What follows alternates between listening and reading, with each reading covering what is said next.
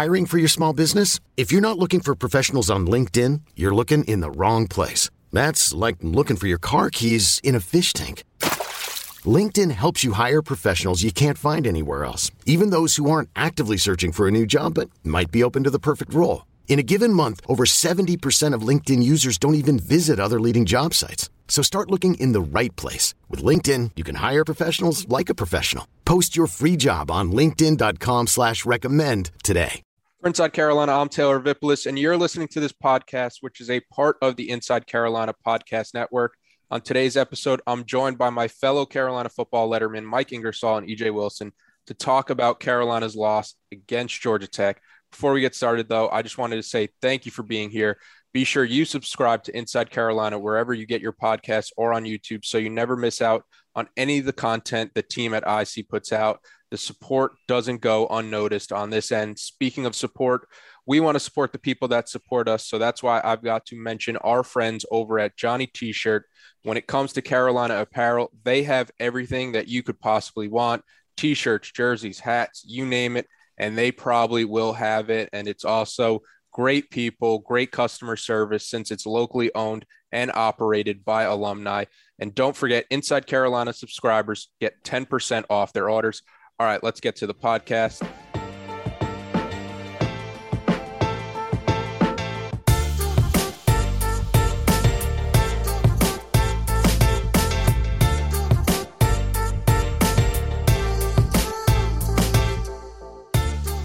It's Mike Ingersoll, EJ Wilson. Guys, just when you think this team has it figured out, they get ran off the field by Georgia Tech, 45 to 22 down in Atlanta. I'm having deja vu right now looking at your guys' faces because it feels like we've done this exact podcast with Carolina looking like a lost team on the road. We saw it last year at UVA, at Florida State. We saw it in the season opener against Virginia Tech. Now we're seeing it again with Georgia Tech. EJ, coming to you first. What were your biggest takeaways? Uh, my biggest takeaways is that this, I mean, yeah, we gave up 45 points and we kind of looked incompetent on defense sometimes, but I mean, let, let, us kind of take this and look at it for what it really was. We were kind of bouncing back and had our back to the walls on a lot of defensive possessions. Uh, I mean, you talk about fumble after fumble, and I know Michael get into some of our offensive struggles that we had. And, and of course, another missed field goal. It kind of seems like it's working out the same way that all these games always work out. We're put in bad positions because of a turnover or because of a missed field goal that we honestly probably shouldn't have been attempting. I mean, I mean, I know we have a great kicker, but I mean, 50 something yards on a field goal in college. I mean, you you can't really expect a lot of guys to go out and do that. That's something that you, are used to seeing on Sundays. And I, I just think that we're, we're putting ourselves in really bad positions. I think that we honestly we, we play well with our backs against the wall. I'm not going to sit here and be all doom and gloom about our defensive performance because I think the amount of points we give away gave away doesn't really tell the story. Uh, third takeaway is who the heck are we on defense? I mean, I know that UVA last week didn't really attempt to run the ball, but to go from giving up 20 something rushing yards to 261, from 500 and something passing yards to only giving up um, 100 and something. I mean, what is this defense? Are we are we a run first? Are we can we stop the run? Do we stop the pass? I mean, what do we really do well? Because we haven't been consistent with anything other than missing tackles uh, this whole season. So, I mean, my, my takeaway really is who is this defense and when are we going to see the real them? Mike, what about you? What were your biggest takeaways? Uh, well, number one, I agree with everything EJ just said. Uh, defense was put in terrible situations the entire game, and for at least the first half, played pretty good. Um, you know that they did what they needed. You know, I, I this is one of those games where I can walk away, and we had a couple of these last season. I can walk away and I can say the defense did what they needed to do for us to win this football game. You know, last week it was we shouldn't have to score 60 points to beat people. This week it was we shouldn't have had to score more than 20 to beat Georgia Tech. Uh, in real in in reality, uh, but we were so stymied on offense early in the game, really through about halfway through the third quarter, and then we finally. What's frustrating to me is we finally seem to figure out or at least play with the type of urgency necessary to score points quickly and start pouring it on. If we had put together a couple of drives in the first quarter, the way that we put them together midway through the third quarter when we had to hop into basically two minute drill halfway through the second half, that might have been a completely different football game. You know, the complexion of that game might have looked entirely different. And the good job the defense did do for the majority of that game might be more recognized this morning than it is, you know, than it will be, you know, throughout the rest of the week. So it, again, defense did what they had to do to win the game. The offense let them down. On the offensive side of the ball, you know, uh, positivity pod. I think we found our offensive line combination. And I hate to say that because I love Brian Anderson and I have for several years. But I don't know that I, I don't know that Q Johnson didn't win that job on Saturday. And I know that Brian's banged up, and I hope that if that is what's going on, he gets healthy because he is a good football player. And if I had my druthers, I'd have him in there. He would be the starting center, just from an experience standpoint and from a um, from from a from a chemistry standpoint. He's been there for so long. He seems to be very well liked in that building and amongst that line. And he's he is that that senior, older, you know, long in the tooth leader that they need. And they need that guy on the field. It's not as good to have him just in the meeting room and on the sidelines. They need him in the field. Um, so I hope if he's just banged up, some of the the physical shortcomings in his play, you know, if that that's the result of injury, that gets cleaned up and he's back out there and he looks like the Brian Anderson playing the way that I know he's capable of playing.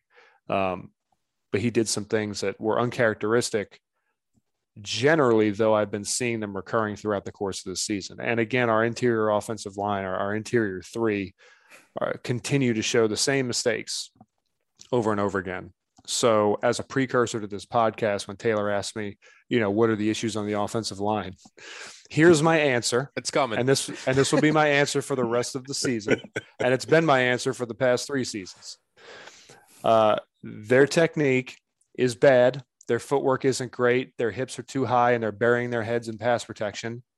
And they're getting they're getting hit with very basic backside moves. I'll give a specific example later on of how this resulted in a major sack that took us out of just field goal range, let alone even converting anything. Um, but it's just basic stuff that's easy to fix. And I don't know why it's not getting fixed. And I'm about two seconds from stopping to put from from from ending my rant, putting it on the players, and taking a very different position. Um, as general takeaway, positivity pod, pressure's off, boys. yeah, it is. It, it, it is. I mean, they've got the opportunity they have now is they can either run the table, go 10 and 2, and still have a shot at the ACC championship game. What's really frustrating here is that if there was ever a year, based on what we saw in Raleigh, if there was ever a year to make it to the college football playoff for Carolina and have a shot, a real shot at a national championship, a legitimate shot, this was it. Yeah. Clemson's down. The ACC sucks. The conference is not good. We are the most talent, probably the most talented team, and I think Tim Hasselbeck said this on the on the broadcast too. I think we're the most talented team left. You got to beat a down Virginia Tech team. They're not that good. They just aren't. You got to beat Tech, Georgia Tech. You got to beat a bad Georgia Tech team. And then as you get through the season, you'll have you'll have two tough games. You'll have NC State, you'll have Miami. You win those two hard games, which is absolutely doable. You go undefeated in a bad ACC. You beat a down Clemson in the ACC championship, and guess what? You're in the playoff. But with two losses, no matter what we do from here on out, that's not going to happen. I think the ACC, as a as a bigger picture issue, is out of the playoff altogether at this point, um, which is which is crazy that we're now the Pac-12. We're we're 2021's Pac-12, but um, you know, the good news is, and I mean this sincerely. I know it sounds facetious, but I mean it sincerely. Pressure's off. They can go do whatever they want now. They rattle off, uh, they rattle off eight more wins. They go ten and two. They're going to be back ranked. It's going to be, you know, it gives the bowl game a different flavor, gives the AC championship game a different flavor, creates a little bit more hype. Maybe Sam Howell salvages some of the season he hoped to have this year. We salvage some of the season we hope to have offensively. You know, and that's and that's that. Um, I don't necessarily know that realistically that's what's going to happen. Yeah. But if there was ever an opportunity to just kind of throw your hands up and say, we're just going to go out and play loose and play free and just try to win football games, this would be the time. So, positivity pod, those are my takeaways. Any question you ask me for the rest of the podcast is going to sound a lot like that. substantially more concise. I just want to go and get that out, get that out on the forefront, so so that we can we can start to refine this and narrow it down for the rest of the pod. Yeah, the the drive that kind of summed up the offense's performance to me was uh, it was in the second quarter. Sam Howell throws the ball, Khafre Brown drops it inside the five yard line. It's it's becoming a, a pretty serious problem where Carolina's best receiver at creating separation, Khafre Brown, just can't catch the ball. It seems like every game right now, it's it's at least one a game um, where it's it feels like a, a game changing drop. Um, and you know, Dyami had the same problem early on. It's something that it's it's more concentration than Khafre just not having good hands, I think, at this point. But it's it's something where the coaches have to figure out how to how to kind of dial that in for him. Second down, Sam Howell, he he holds on to the ball a bit too long. Um, it's, it's been something we've been saying since since his that's, freshman year that that's that's that that's that's a gracious way of putting that. A bit too long. It's very diplomatic. yes. He's get rid of the damn football. That, that's yeah. that's part of the next question I have for you. But you know, Sam Howell, he holds on to the ball too long. It's it's something we've said since game one in uh, South Carolina 2019. And he takes a sack, kind of pushes them out of field goal range. They pick up a couple of yards to get kind of back in field goal range. It's a 48 yard field goal. You false start on the field goal. Grayson Atkins makes that attempt. You back him up to 53. He pushes it left. And I just remember I was on the sideline for the game, and I just remember thinking, like, this doesn't feel like something that Carolina is going to be able to recover from even though they went, they were still leading at the time, seven to six, and Carolina has been a team that has been good in the second half this year. I it just felt like something was off, and every time I saw the team come back to the sidelines, they were just sitting like in stunned silence. Like I, I just kept saying, like this team doesn't know how to counter what Georgia Tech is trying to do to them right now, and that's that's just a sentence you didn't expect to say when you know 22 days ago we're going into the uh, Virginia Tech game as a top 10 ranked team, which is clearly clearly not there anymore. And I think that's the other point where it's like it feels like we've we've been trying to figure out, you know, is this team great? Is this team ready to take the next step? When when you can't win on the road and you you look so you you have such these hot and cold performances from your home and your road games, it's like this this team isn't great, and I think it kind of ties into the point where uh, the final point I was going to make. And I think Mike was starting to to, to try to, to go down this path where it's like I'm I'm almost always on the side that it's it's execution over the scheme. The coaches the coaches didn't get to this position by you know by accident and what they do normally does does work or does have a chance to work. But like when it's when it's coming up this often where this team just doesn't look prepared to play on the road where a team like Georgia Tech can just run circles around the coaches. And it's something Mack Brown even said that he was he was disappointed in the coaches on um on his press conference Saturday. And I think I think it's it's definitely fair to be disappointed with the coaches because you know the Virginia the Virginia game last year, the Florida State game last year, the Virginia Tech game uh, this year, where it's like something something the team is doing is not working when it comes to these road games because and just those games I listed, Carolina was like a double digit favorite on the road where it feels like all they have to do is go in and handle the business and they, they just can't get it done. But and it, it's a lot of things that aren't getting corrected. Uh, kind of like Mike was saying along the offensive line, uh, the drops with the receivers, Sam Howell holding on to the ball too long. When when the players keep making the same mistakes over and over, it's it's kind of like looking around like what's going on? Why aren't these things getting fixed? Bad, um, bad pursuit angles on defense. yes. Ooh, wee. yeah, EJ will get to that. I mean, but the point you're making is that these are things we've been talking about for three years. Yeah. Yep there comes a point where it's a player development issue. Yeah. Mm-hmm. And it's not on the and it's not on the players to develop themselves. And I listen, I, am with you. I don't like blaming coaches for stuff. I, I I I'm like you in that I firmly believe that what you are taught to do at the Division One level is designed to work and can work and will work if you do it properly. But there are a lot of other smaller things other than big general scheme, right? The that, that that's the big picture. The big picture stuff is always designed to work, and if it doesn't work, it's because the people executing it screwed it up somehow. I still believe that. I believe that's what's happening right now to an extent. But in order to be able to execute those big picture items, the little stuff, the little gap fillers, the little the little developmental gap fillers, they got to be there too. Something is amiss here. There's there there is a hole here that's not being filled, and I don't know what it is. And it's not just one position group; it's across the board. Um, so that's I that's I I agree with you on that point wholeheartedly. I think it was a great one. Yeah, and I think it's also it's also like I've seen fans who are kind of like mad for uh, I guess like believing the hype about this team.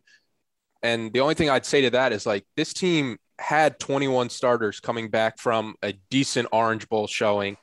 You know, they you had a lot of reason to think that this team was going to maybe not compete for like the playoffs, but at least be the team that steps up in the coastal and says like, you know, this is this is ours for the taking with a quarterback like Sam Howell. And it's just like it it's just so far from that. And we're sitting here four games into the season talking about regression right now, which is it, it's it's it's crazy to even say that we're sitting here talking about a team regressing uh, going into year three of a program. But um, Georgia Tech, they came into Saturday's game tied for 122nd in the nation with two sacks through three. How low are their uniforms ranked? pretty pretty low. How, how low is their head coach's game day attire ranked? God, the lowest. He doesn't. Yeah, that guy uh, looks like a that guy looks like a t-ball coach. The flat brim was that was he wearing a flat brim? I couldn't see on the sidelines. He had the flat brim. He had the yeah, he did. The white guy with the area code all over his stuff. this guy is 404, man. The guy, I bet that guy barbecues and has great cookouts on the weekends.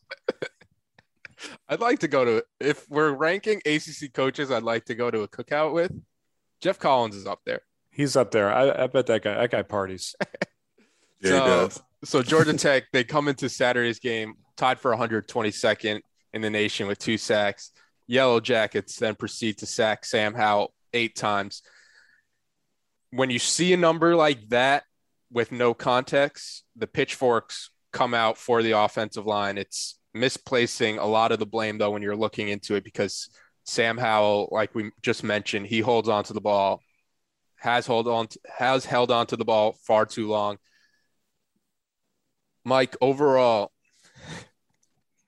I think this. I was listening to um, the day after podcast, and Jason Staples was kind of making the point that the the the holes for the running backs they're not like these giant holes, but there are gaps for them to to hit into, and it's just something where Javonte Williams and Michael Carter they had you know elite elite vision where they're two of the top five backs in all of college football and they were able to see some of these holes that were there and if you have a guy like Javonte Williams and Michael Carter on Saturday a lot of these rushes that are going for no gain or one one yard, you know, they're they're having the chance to go six, 10 yards, 15 yards if you have guys like Javonte Williams and Michael Carter. And then obviously the eight sacks, a lot of that's not on their fault. When you're looking at this team run and pass wise, what was your kind of overall assessment on the offensive line for for how they played? Is is that kind of right where there are enough gaps there where the running backs should be hitting them and just it's just a vision problem? Yeah, I'm not as upset with them in the run game as I am in the pass. Uh, I think the run game, they're doing what they need to do to be moderately successful. I mean, they're not doing anything in the run game where they shouldn't finish every game with at least 100 yards rushing, legitimate 100 yards. That is net. That's net rushing. That's counting sacks and everything. So you know, you put so that you know, let's let's call it the way that we're looking right now. That's 120 yards you know, gross rushing yards every game, and that's just like by accident. That's just default. You you walk into the stadium, we should just go ahead and pencil in 120 rush yards, 100 rush yards, you know, into the stat book um, before we even, you know, flip the coin before kickoff. Um, I think what you have is you have inexperience at the running back spot, not in terms of snaps necessarily. We know that. I mean, we've got some older guys back there that are, you know, that are running. We've got some younger running backs. We got Ty Chandler. I mean, he's been around college football for a long time and has played, you know, at a at a, at a, at a, at a historically strong program and obviously the best conference in college football uh, for for a number of years and had success there. So it's not an experience on the field problem. It's a it's a cohesion and an experience with the group problem. And guys like Ty Chandler are just though he is extremely experienced back there and though he has played some football, he is becoming more and more familiar with his offensive linemen. They are becoming more and more familiar with him too. And then you get a guy like Earl Hood's kid, Caleb Hood. Um, you know, you've you've got him back there. I think he's going to be a really good player. You know, and then we've got other, you know, our other running backs. I think we have a good running back group. They just need time to become what Michael Carter and Javonte Williams were. You know, we remember Michael Carter and Javonte Williams the last two years, but they weren't when they were freshmen. They had their own struggles. Um, you know, Javonte had a fumbling problem. We forget that. Remember Wake Forest a couple years back? Mm. You know, snaps off a 14 yarder right up the gut and fumbles you know, that was just, and that led to a touchdown. And we ended up losing that game. And I, I traced the game back to that specific play as what turned that game. That was Javonte. That was a Javonte Williams issue. Yeah. Also the, uh, the Virginia Tech game in 20, 2019 at UNC where they were going in and he fumbled in inside yeah. the, uh, the five yard line. Yeah, so you know we have we have a recency bias with those guys. You know they needed time to develop too. They needed the time to get comfortable with their offensive line and get comfortable with what they were good at and they had to figure out what they were going to be good at. And what they turned out to be really good at was ultimately hanging onto the football, real, you know, Tiki Barber type of development, hanging onto the football, and also field vision, you know, being able to see the gaps when they opened. And that that sort of thing takes some time. Um, and it takes about four or five games in season. If you don't have the, the luxury of multiple seasons together, usually by week four, week five, you're going to be able to see what you have from the running back spot in terms of their relationship with their offensive line. I don't think we have a ton of issues in that relationship. They're just hammering out kinks. Um, you know, what we saw against Virginia is what they're capable of doing if they're not getting exotic looks and they're not getting ex- exotic fronts. Um, also, if the offensive line is taking care of what it needs to do on the ground in terms of their run, you know, their run fits and their assignments, Virginia is very indicative of what they're capable of doing. Georgia Tech threw some stuff at them that was sort of exotic, but not really. Where we got in trouble was again burying our heads in in our run fits. It's the same problem as in pass protection. It's just slightly different result, but it's the same general issue. You bury your head in the run game, your hips are going to come up, your feet are going to slow down or altogether stop, and you're not going to get movement. It's just how it works. It's it's, it's kinesiology and we were doing the same thing in the run. So, you know, you, you, the other issue you have when you bury your head in the run game is you can't see run throughs, you can't see linebackers, you can't see movement, you can't see things developing in front of you. Um, you know, so when your head's down, and you're burying the crown of your helmet into another guy, and you're essentially staring at the grass underneath you instead of staring into his into his pads or into his face mask, so that you can see things with your peripheral vision. You're going to have trouble as an offensive lineman in the run. The pass we'll get to, um, but that's in terms of the run game. I don't I think I think the holes are there. I think we're blocking it up properly. I think it's a matter of just putting it all together. The running backs hitting the hole when it develops, um, and taking advantage of what I think is decent decent run blocking up front. But Jason was absolutely right. You know the way the way the run works, you're not going to see giant holes. You just drive a bus through. Sometimes that happens, but that's not how plays hit. You know, people talk about the NFL separation. You know, being open is not really what being open is in college. It's this mm-hmm. the run game. Think of it in the when, with respect to the run in college. It's the exact same sentiment. The you know the whole you know a run breaking is not the hole isn't as big. It isn't as wide open. Um, it isn't as visible as you might think it should be. Like it's not high school. Um, it's it's there and then it closes. It's gone real quick. So it's just a matter of being patient, like we saw Michael Carter and Javonte Williams get really good at doing, being patient, letting it develop in front of them, and then hitting it, just having that, you know, having that extra gear to just put your foot in the ground and go. That's what made them really good. That's what made us really successful on the run. And I think we're capable of doing that. We have the pieces to do that. I think Caleb Hood and I think Ty Chandler are definitely capable of that. I want to see if the rest of the running back room is. Um, so I don't think the running game is the problem. Although I do take issue, which I'm sure we'll get to, on not being able to get one damn yard on third and one and fourth and one. Um, I do take major issue with that. But uh, but generally, I think we're fine in the run game. EJ defensively, Carolina only allowed 81 yards at in the first half, and that's including getting put in a couple bad situations. They lose the turnover battle to to nothing in the first half, and the defense, for the most part, it was it was a bend but don't break type of defense. What did you see from the defense in the first half that allowed for them to to find success and be successful early on? they play fast and they play physical. I mean, our guys were humming around. We kind of saw, and, and that's one observation that I made is that we actually came out playing like we usually play in the second half. In the first half, there was energy. Guys were running through people on our blitzes and on our pressures, and we honestly were we, we had decent coverage behind some of our blitzes. I mean, we really looked like a well-tuned offensive machine. But what broke us yesterday? What broke us on uh, on Saturday?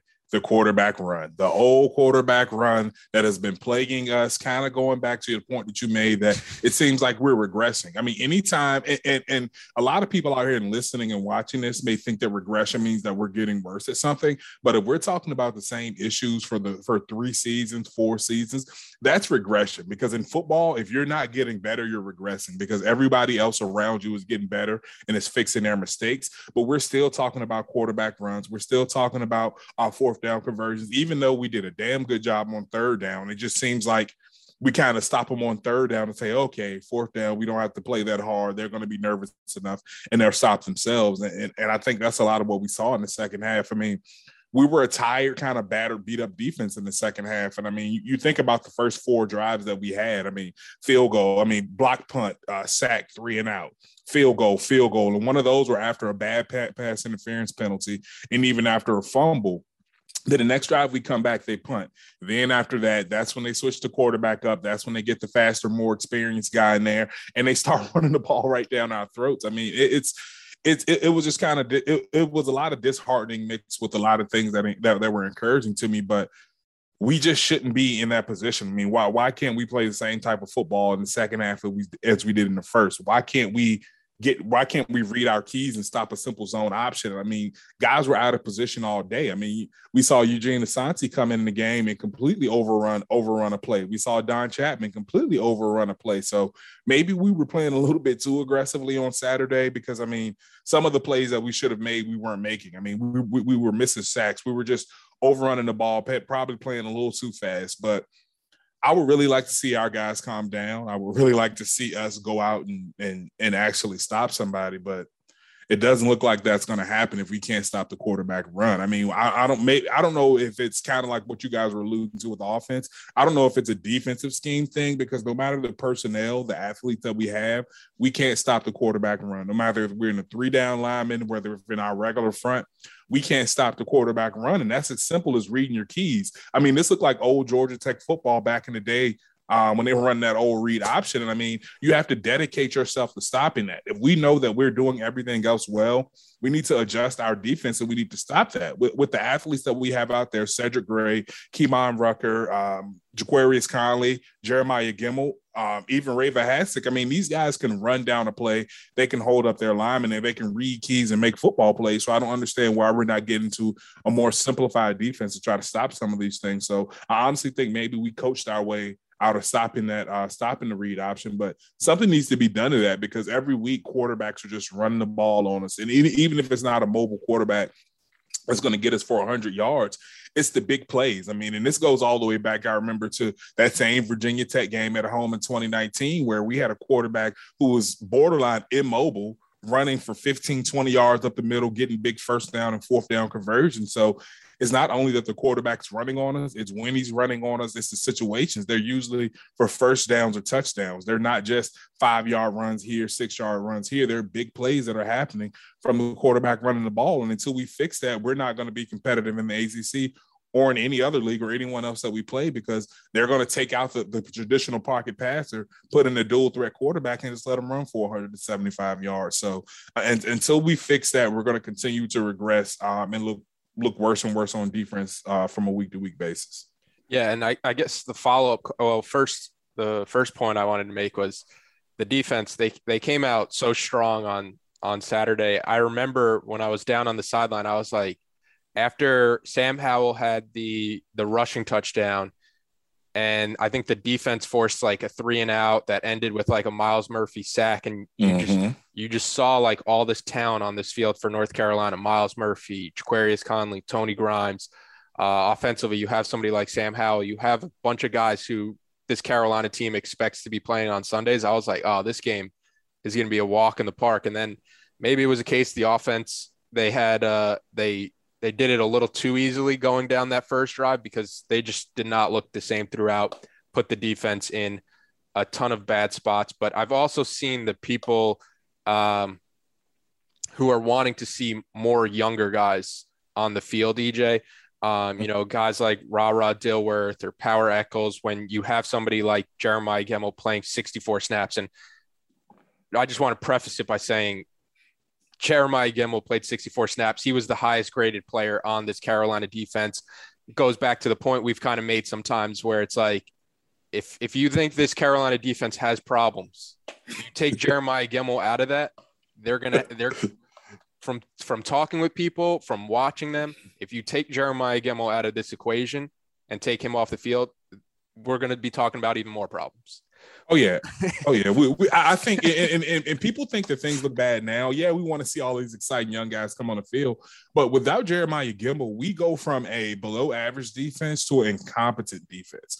I don't think there's any way we operate. I mean, that's kind of like when I'm in my, my, early days of playing. If you had have taken a guy like a Mark Paschal off the field, or if you take a guy like Quan Sturdivant off of the field, yeah, we had a lot of talent around us, but these were the glue guys. These were the guys that understood every level of the defense, from what the secondary is doing to what the linebackers are doing to what the defensive line is doing. He's a coach on the field, and for one, he's obviously our best player on defense. He's getting great. He carried out the highest playing 64 snaps for a linebacker, for anybody playing defensive or offensive football. That's impressive to do when you're playing the most snaps and have the highest grade. So we know we don't take him off the field. We find creative packages to get some of those guys off the field. I think to on the field to really highlight what they do well. Um, with Power Echols, I think it's his speed and his power and the tenacity with the way he plays football. So yeah, you put him out there um, with Jeremiah Gemmel, let him blitz, let him rush the pass, or let him play the hard nosed football he likes to play.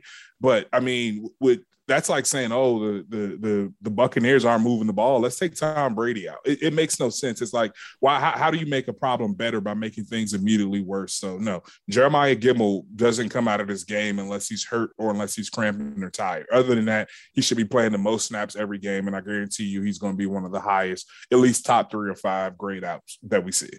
Exactly. Uh, Mike, you you uh, alluded to it before. Carolina in second half, the the defense forces a three and out.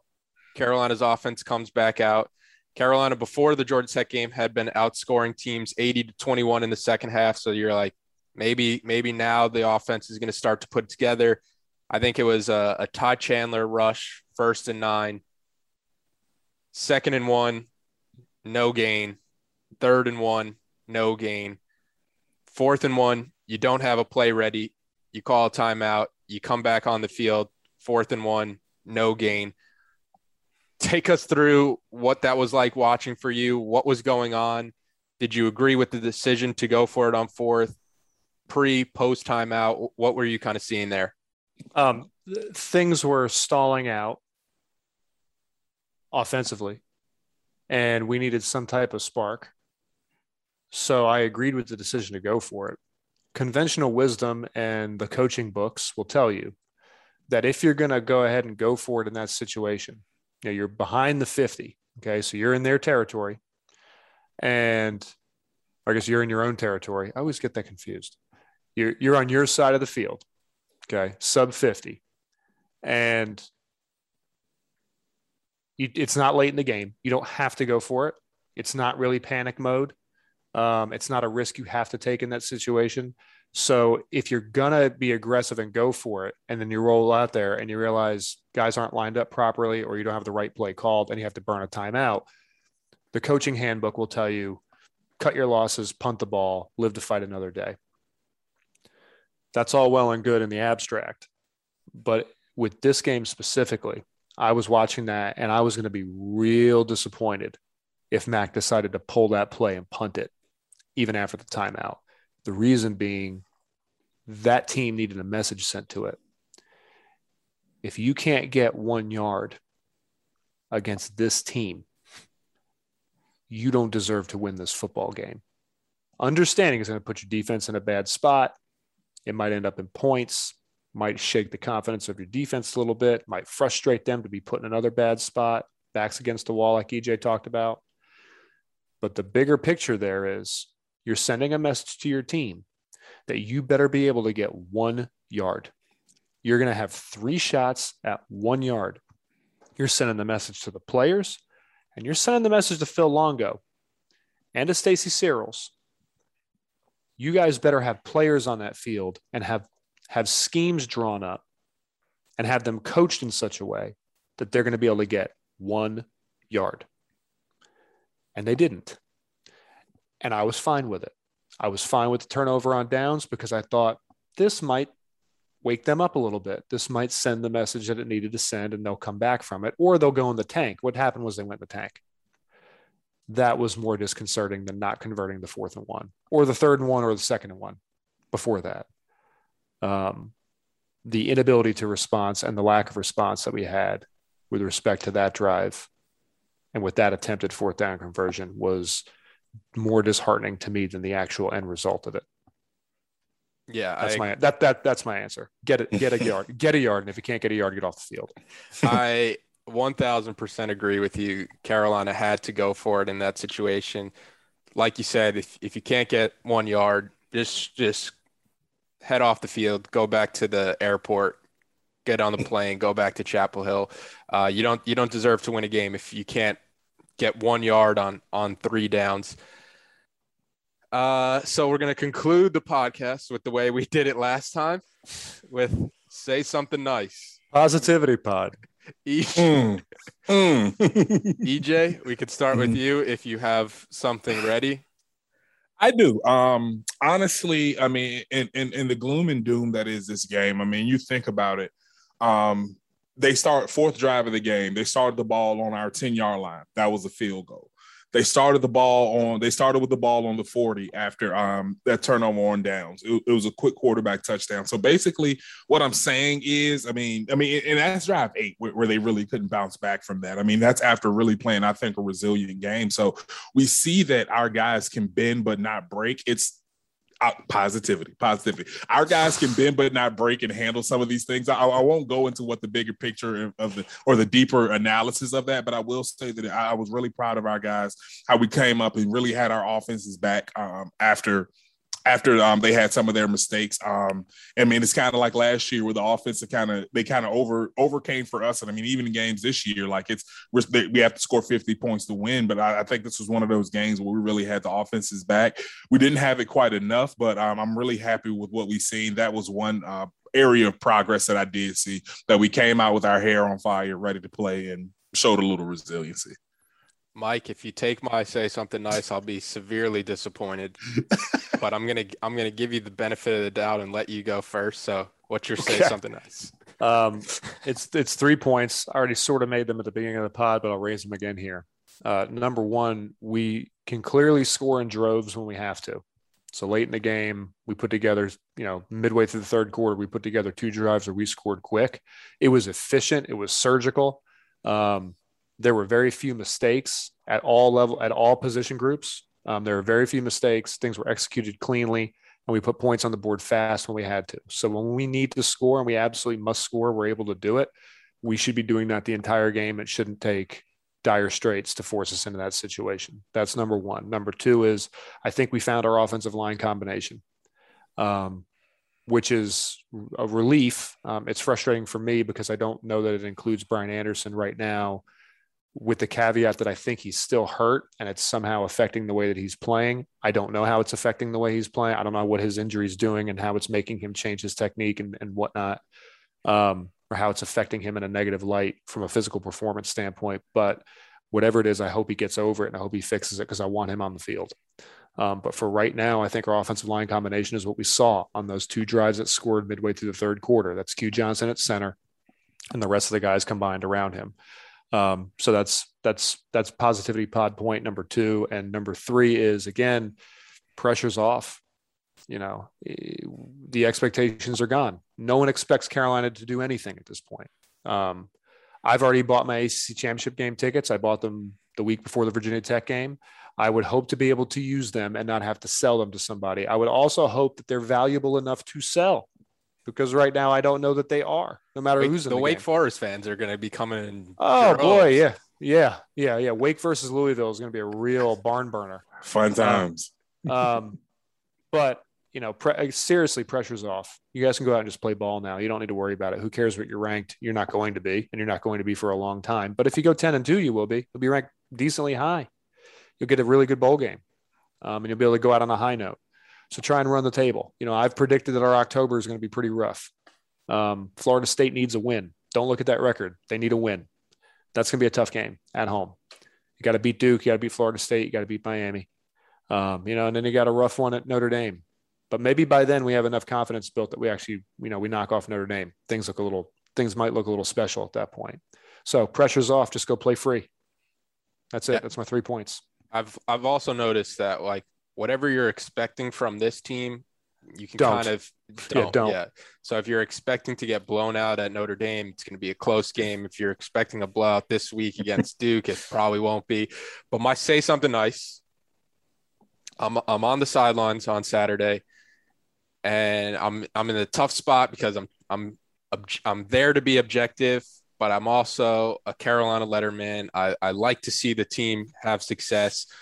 So in the in the midst of everything, the team going down, not looking good. The one thing that put a smile on my face, it was the big guy two point conversion, the Caden the Caden Baker two point conversion. That was, that was pretty live, dude. That was live. It was you- the number, man. when you can, when you can get somebody in the end zone that's 300 plus pounds wearing the jersey, the 92 jersey that Wearing the they EJ Wilson 92. You, you have to put the no name jersey on it to make him an eligible player. And then it was it was the build up because I watched it back on the TV broadcast after where he gets he gets the catch and it's like who who is this and like you can't tell until he pulls the jersey up and then you could see the bake We That's had a great those- social media moment if we win that game. we had one of those designed for me for the entire 08 season and we never got a chance to run it. We ran it in practice every single thursday and we never got it it was it was essentially the exact same play and Were we you just- never where you never got a chance for to your opportunity? I was itching for my opportunity. I had my 82 see i had my name on the back though. So i, I they get they yeah damo and Yako and those guys at least gave me a, a jersey with my name on the back. Um but i was glad that you're right i was glad to see glad to see big fatty get the big fatty touchdown that's He'll have that for the rest of his life. That's the coolest thing that's going to happen to him. He could be. He Yes. could up being an All American. That'll be the coolest thing that ever happens to him. the, the two point conversion catch. It's it's it's just seeing the process of the catch, seeing the celebration, seeing the the team celebrating with him on the sideline. It's like Great route, by the way, in the knee braces too. The lateral movement. I mean, it was perfect. Anytime you could get a lineman scoring a two point conversion, a touchdown, anything, I'm I'm always signing up for it. Mhm. But guys, a great podcast this week, despite the topics talked about. Carolina back in action Saturday, October 2nd, a noon kickoff against Duke for the victory bell on E ESPN2. Guys, thanks for your time. Thank you. See ya. Okay, picture this. It's Friday afternoon when a thought hits you. I can waste another weekend doing the same old whatever, or I can conquer it. I can hop into my all new Hyundai Santa Fe and hit the road. Any road. The steeper, the better. Because my all new Santa Fe is available with HTRAC, all wheel drive, so I can hit the trail without a worry in the world. Heck, with three rows and best in class rear cargo space, I can pack the whole family in with all our gear. We've got available dual wireless charging for our phones, so we'll never lose touch with civilization, and we won't lose touch with the primordial power of Mother Earth. So, which is it? Waste the weekend or do something a little more epic? And conquer it in the all new Hyundai Santa Fe. Visit HyundaiUSA.com or call 562 for more details. Hyundai, there's joy in every journey.